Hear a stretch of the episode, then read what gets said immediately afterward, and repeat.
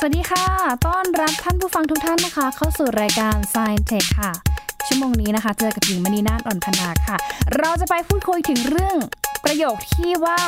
มนุษย์เราเคยไปเหยียบดวงจันทร์จริงหรือไม่ทำไมถึงมีคนตั้งข้อสังเกตว่า เรื่องการไปดวงจันทร์ของมนุษย์เนี่ย มันเป็นเรื่องเฟกเป็นเรื่องโกหกนะคะ เดี๋ยวไปพูดคุยเพิ่มเติม กับอาจารย์พงศกรสายเพชรค่ะ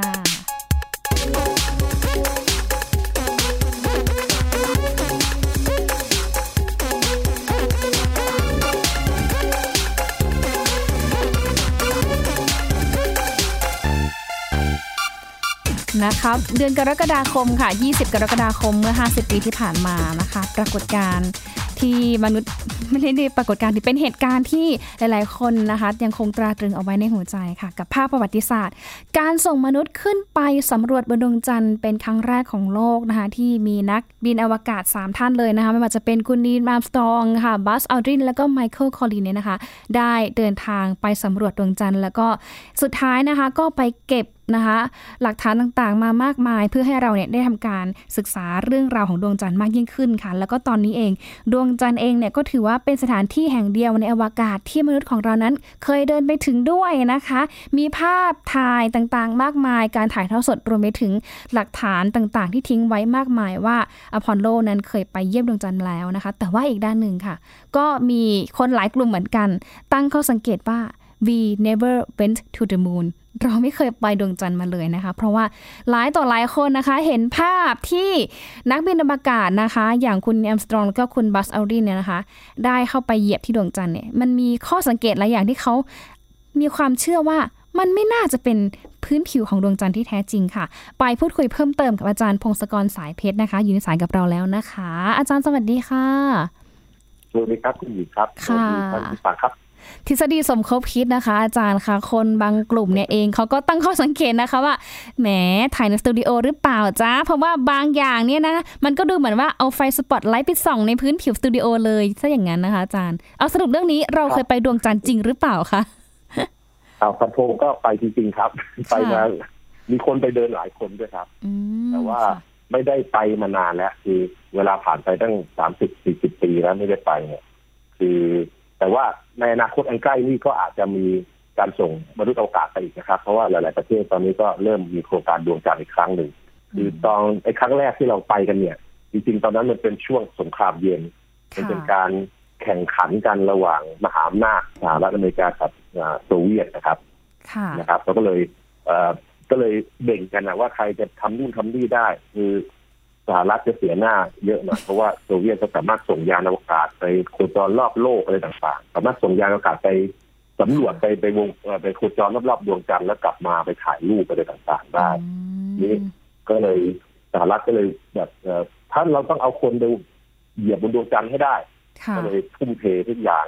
เทคโนโลยีทั้งหลายคนหลายแสนคนช่วยกันทำงาน เห็นว่าประวัติศาสตร์เขาบอกว่าประมาณสี่แสนคนนะครับที่ช่วยกันในโปรเจกต์นี้แล้วก็เอ่อ ในที่สุดก็หลังจากทำผิดพลาดหลาย ๆ ครั้งเนาะแล้วก็เรียนรู้จากความผิดพลาดในที่สุดเอ่อโครงการอพอลโล 11 ก็ส่งคนไปได้ค่ะไปที่ดวงจันทร์นะครับ แล้วก็คุณนีลอาร์มสตรองก็เป็นคนแรกที่ได้เหยียบดวงจันทร์ค่ะแล้วก็คราวนี้ก็ส่งไปอีกไม่กี่ไม่กี่ครั้งนะครับ แล้วสักพักหนึ่งมันก็ไม่เล็กเซนคือโซเวียตก็เลือกแข่งแล้ว ไม่เอาด้วยอะไม่ส่งคนไปแล้ว มันเป็นการเสียเงินเยอะอะครับ แล้วก็ไม่ได้อะไรกลับมาเท่าไหร่เนี่ยเป็น ในด้านการเงินด้านอะไรอืมก็เลยค่ะตาตาไปทุกคนก็เลยหยุดก่อนอืมก็หยุดไปหลายสิบปี แต่ว่าในอนาคตอันใกล้ก็น่าจะมีต่อไปก่อนพวกเราตายเนี่ยในน่าจะได้เห็นอีกทีครับ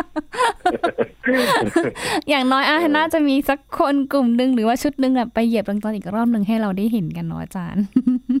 ใช่ครับใช่ก็เป็นเป็นแบบคล้ายว่าเป็นอะไรล่ะเป็นดาวเคราะห์เอ้ยไม่เป็นเป็นเป็นดวงจันทร์เล็กค่ะๆอ่า ที่มันอยู่ห่างจะไม่ห่างนักเท่าไหร่ มันห่างไปเกือบเกือบสี่แสนกิโลอืมก็พอจะเดินทางไปได้เนาะแต่ข้อเสียของมันดวงจันทร์ก็คือมันต่างกับโลกมากเลยครับ คือค่ะอย่างแรกมันไม่มีบรรยากาศเลยค่ะนะน้ำก็น้ำเหลวๆที่เป็นไหลไปไหลมาก็ไม่มีอืมนะครับเพราะฉะนั้นไอ้สองอย่างเนี่ยทำให้ดวงจันทร์มันดูต่างจากโลกมาก แล้วเวลาคนเห็นรูปจากต่างจากดวงจันทร์มา มันก็ไม่ค่อยตรงกับความคิด เพราะว่าเราเห็นแต่ คอมมอนเซนส์ของเราเนี่ย เราก็เห็นแต่ภาพบนโลกใช่ไหมครับค่ะนี้พอไปเจอสภาพที่ต่างไปเยอะมากๆอย่างภาพจากดวงจันทร์แล้วก็เอ๊ะมันไม่เห็นเหมือนกับคอมมอนเซนส์เราเลยแล้วเราก็หลาย ๆ คนนั้น สมัยนู้นก็มีคนที่เอ๊ะมันใช่ภาพจริงๆหรือเปล่าอืมซึ่งจริง ๆ แล้วก็อาจจะเป็นจากสงคนแต่ละคนก็อาจจะสงสัยไปครับจนกระทั่งมีคนแบบว่าเขาเริ่มตีพิมพ์ออกมาว่าเอ่อแอบอ้างเนาะว่าค่ะเอ้ยมันไม่ใช่หรอกก็จะถ่ายทำในสตูดิโอแน่ ๆ เลย ใช่แล้วอาจารย์ก็มีคนบางส่วนเชื่อ มีการสำรวจกันเนี่ยเขาอย่างคนในประมาณเฉลี่ยทั้งโลกอาจจะประมาณห้าถึงสิบเปอร์เซ็นต์นะครับ ที่แบบเชื่อว่าเอ้ยเราไม่เคยไปดวงจันทร์หรอกในแต่ละประเทศก็ต่างๆกันเนาะค่ะอะไรแต่ว่าหรือว่าข้อสังเกตอะไรที่ทำให้แบบคนกลุ่มนั้นเขาเชื่อว่า เอ้ย เราไม่เคยไปจริง ๆ อะไรอย่างเงี้ยเขาจับผิดอะไรกันบ้างคะอาจารย์เขาดูรูปที่ส่งมานะครับ รูปเช่น รูปที่ดัง ๆ รูปแรกก็คือเขาเห็นว่าท้องฟ้ามันมืดเลยดวงจันทร์มันมืดสนิทเลย แต่ว่าเขาไม่เห็นดาวสักดวงเลย มันถ่ายในสตูดิโอหรือเปล่าเนี่ยแบบว่าแค่ฉากหลังเป็นแผ่นดำๆเฉยๆหรือเปล่าเลยไม่มีดาว อันนี้ก็สังเกตคือพื้นผิวดวงจันทร์จะสว่างมากเห็นยานอวกาศชัดเห็นมนุษย์อวกาศชัด แล้วก็ตรงท้องฟ้าจะดำสนิทเลยคราวนี้คนก็คิดว่าไอ้รูปถ่ายเนี่ยเป็นรูปถ่ายตอนกลางคืนบนดวงจันทร์ซึ่งจริงๆมันไม่ใช่ จริงๆมันคือกลางวันของดวงจันทร์เลยแหละครับ แต่ว่าค่ะเนื่องจากดวงจันทร์ไม่มีอากาศแสงอาทิตย์ที่วิ่งมาเนี่ย มันก็ไม่ได้กระจัดกระเจิงในอากาศ อย่างอย่างบนโลกเราอย่างมีบรรยากาศหนาใช่ไหมครับพอแสงอาทิตย์มาถึงโลกปุ๊บแสงมันก็กระเจิง เราก็เห็นท้องฟ้าเป็นสีฟ้าหมดเลย แสงสีฟ้ามันกระเด็นกระดอนทั่วไปหมด แต่คราวนี้พอโดนดวงจันทร์เนี่ยแสงมันวิ่งมาตรงๆ ไม่มีแก๊สไม่มีบรรยากาศไปชนเลยอะแสงมันก็ตกมาที่พื้น พื้นก็สว่างเลย แต่ท้องฟ้ามันก็มืดๆเหมือนเดิมอืมคราวนี้พอท้องฟ้ามืดๆคนก็สงสัยว่า เอ๊ะแล้วอย่างนี้ทำไมเราไม่เห็นดาวค่ะก็จริง ๆ มันเกิดจากการถ่ายรูปนะครับ เพราะว่าเวลาถ่ายรูปเราก็ต้องวัดแสงให้พอดีใช่ไหมสมมติว่าถ้าเกิดเราจะถ่ายของที่สว่างมากๆกับของที่มืดมากๆด้วยกันเนี่ยมันถ่ายยากมากอืมไอ้ไอ้บนพื้นผิวมีในเบอร์มีอวกาศมียานอวกาศเนี่ยมันสว่างมากเพราะแสงมันเต็มที่เลย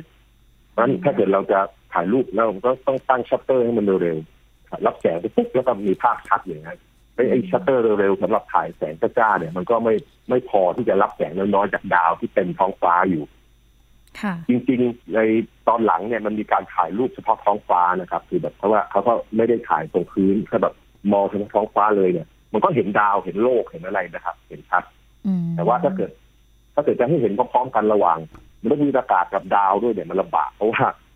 งมันสว่างจ้าต่างกันเยอะมากพื้นมันจ้ามากเลยแล้วก็ผลดาวมันแบบแสงนิดๆหน่อยๆมองไม่ค่อยเห็นนะครับมันก็เลยต้องเลือกดูทีละอย่างอืมแต่ไอ้เรื่องทั้งนี้ทั้งนั้นพอคนเห็นนี้ทุกคนเขาก็มีท้องฟ้ามืดเลยทำไมไม่มีดาวเนี่ยก็เริ่มแล้วค่ะอันนี้ก็เป็นอันแรกเลยครับ ค่ะเป็นข้อสังเกตแรกแต่วันนี้ก็คือมีคำอธิบายออกมาชัดเจนแล้วนะคะ ในเรื่องของใช่ข้อสังเกตที่แล้วก็สองนะคะอาจารย์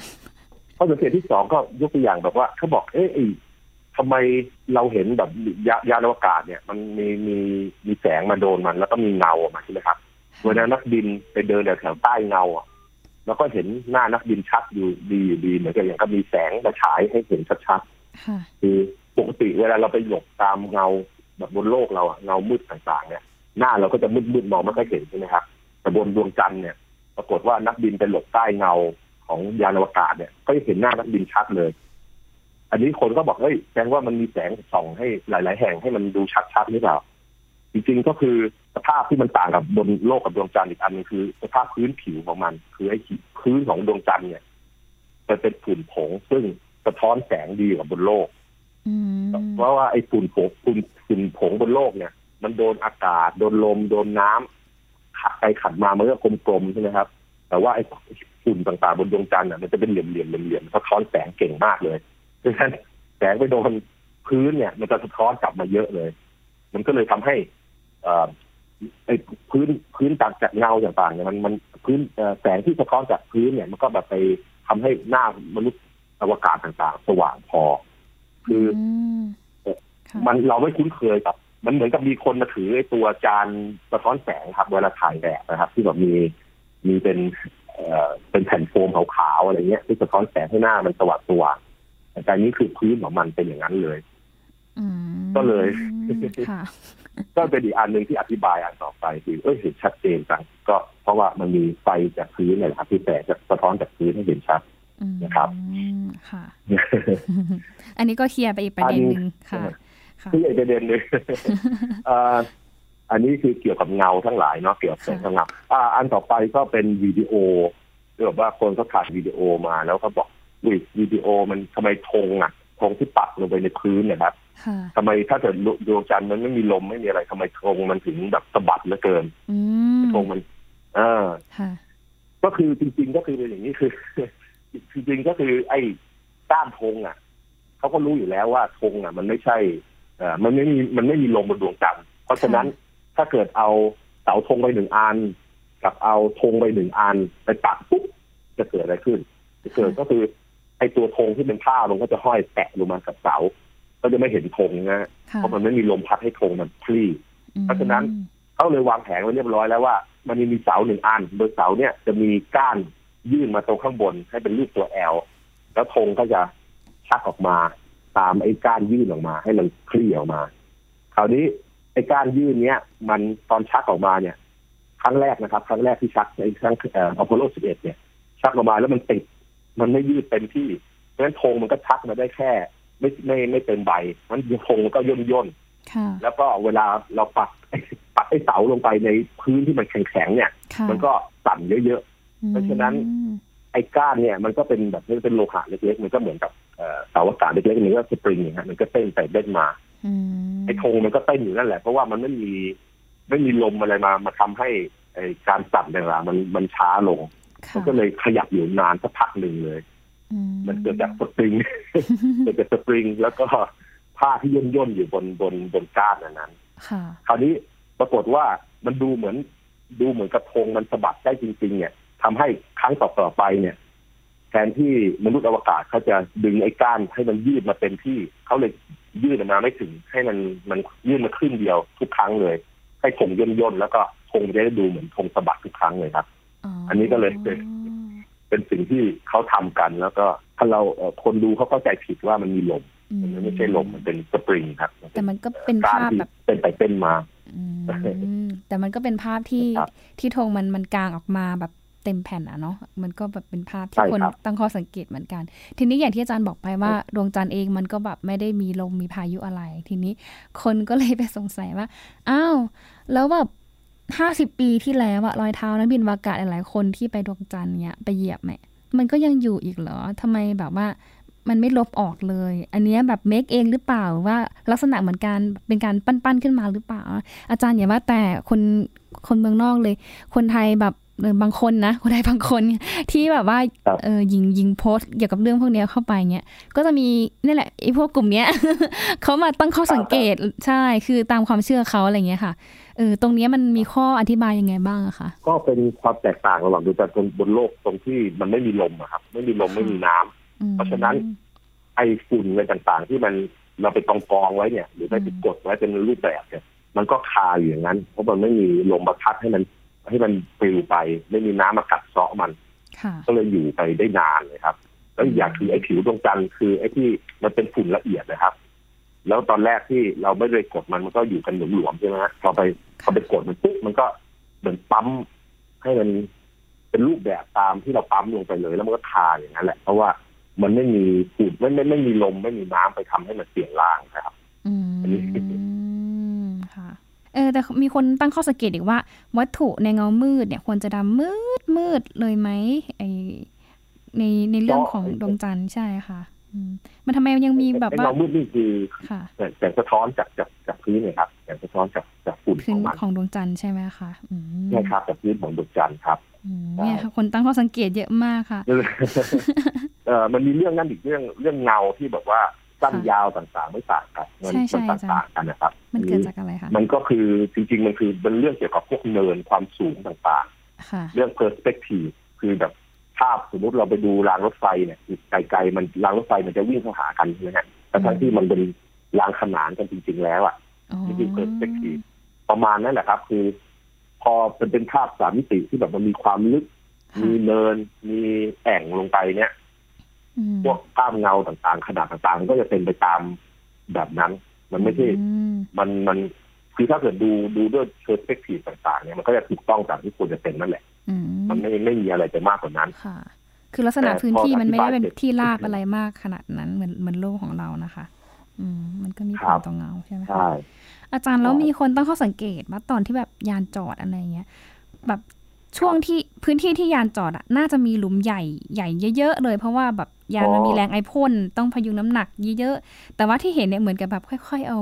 ยานบางลง แล้วก็รอบยานเนี่ยนะยังเป็นพื้นราบปกติ แล้วก็ไม่เห็นจะมีฝุ่นควันมันพุ่งออกมาจากไอพ่นของยานเลย อันเนี้ยมันมีการอธิบายยังไงบ้างคะอาจารย์ อันนี้ก็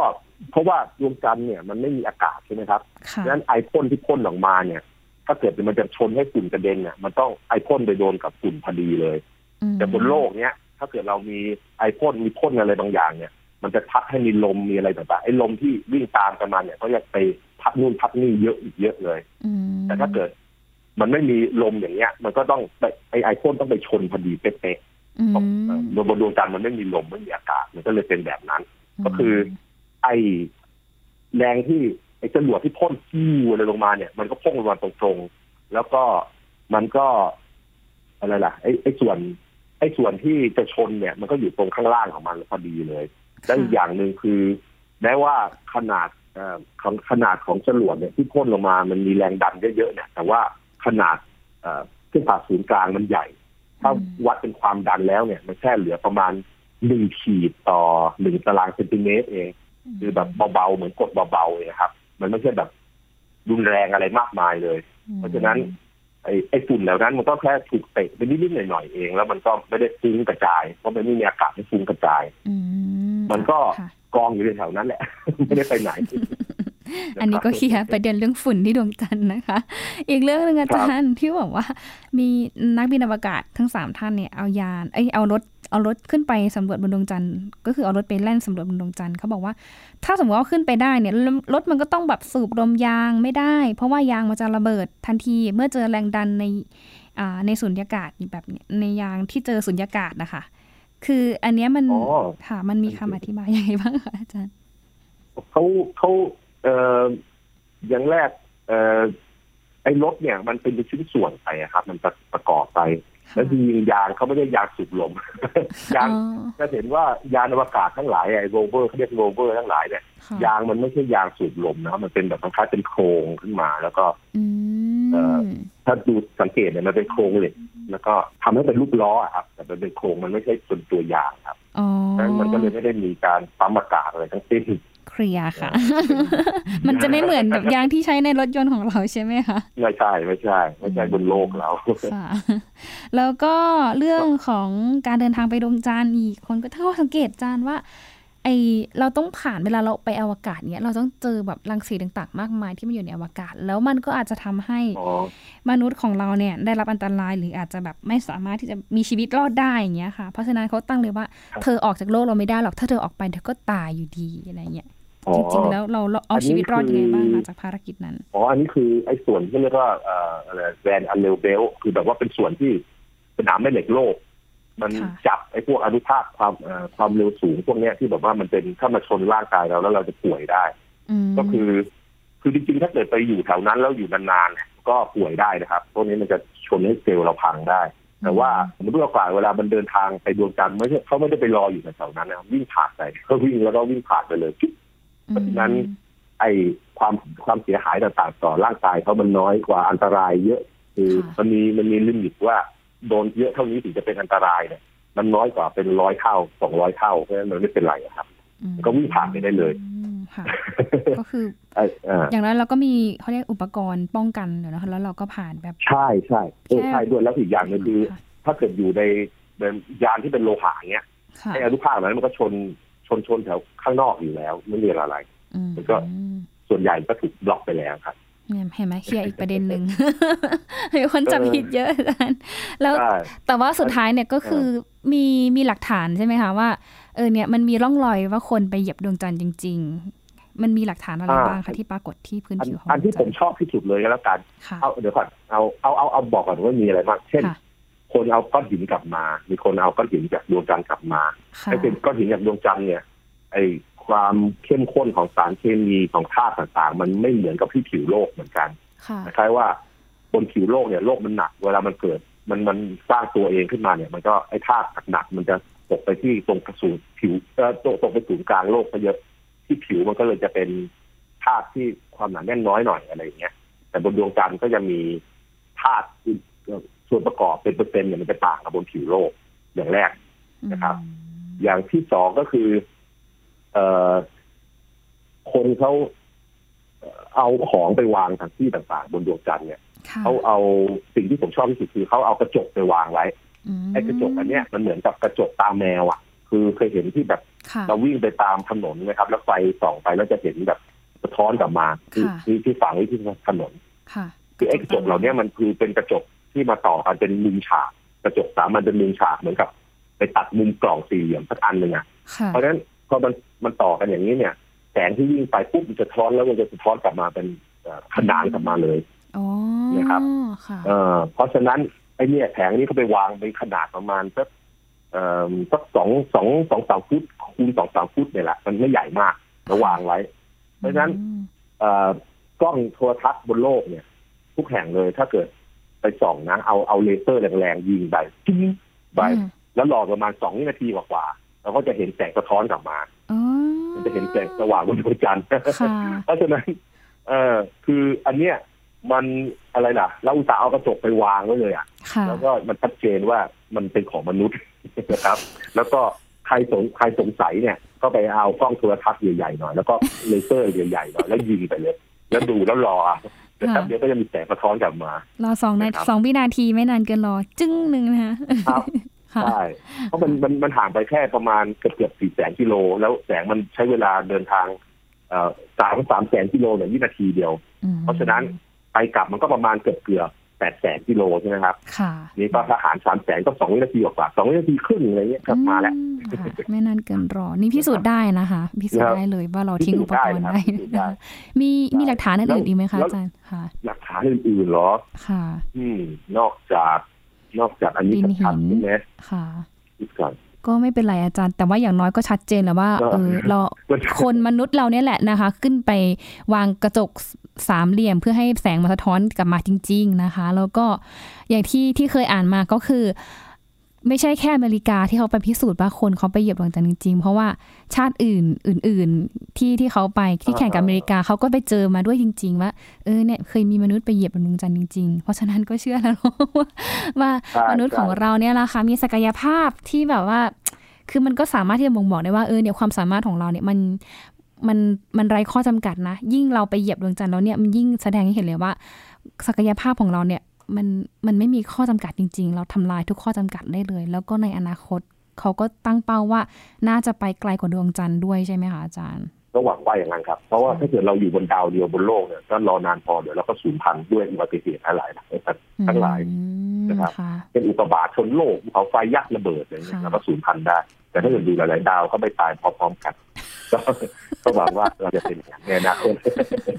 เอ่าละค่ะขอบคุณมากนะคะอาจารย์พงศกรค่ะ ก็เคลียร์เนาะว่ามนุษย์ครับเราเนี่ยแหละไปเหยียบดวงจันทร์มาจริง ๆนะคะ เพราะว่ามันก็มีหลาย ๆ คนอะไม่ใช่เฉพาะแค่ต่างชาติหรอกคนไทยเราเนี่ยแหละ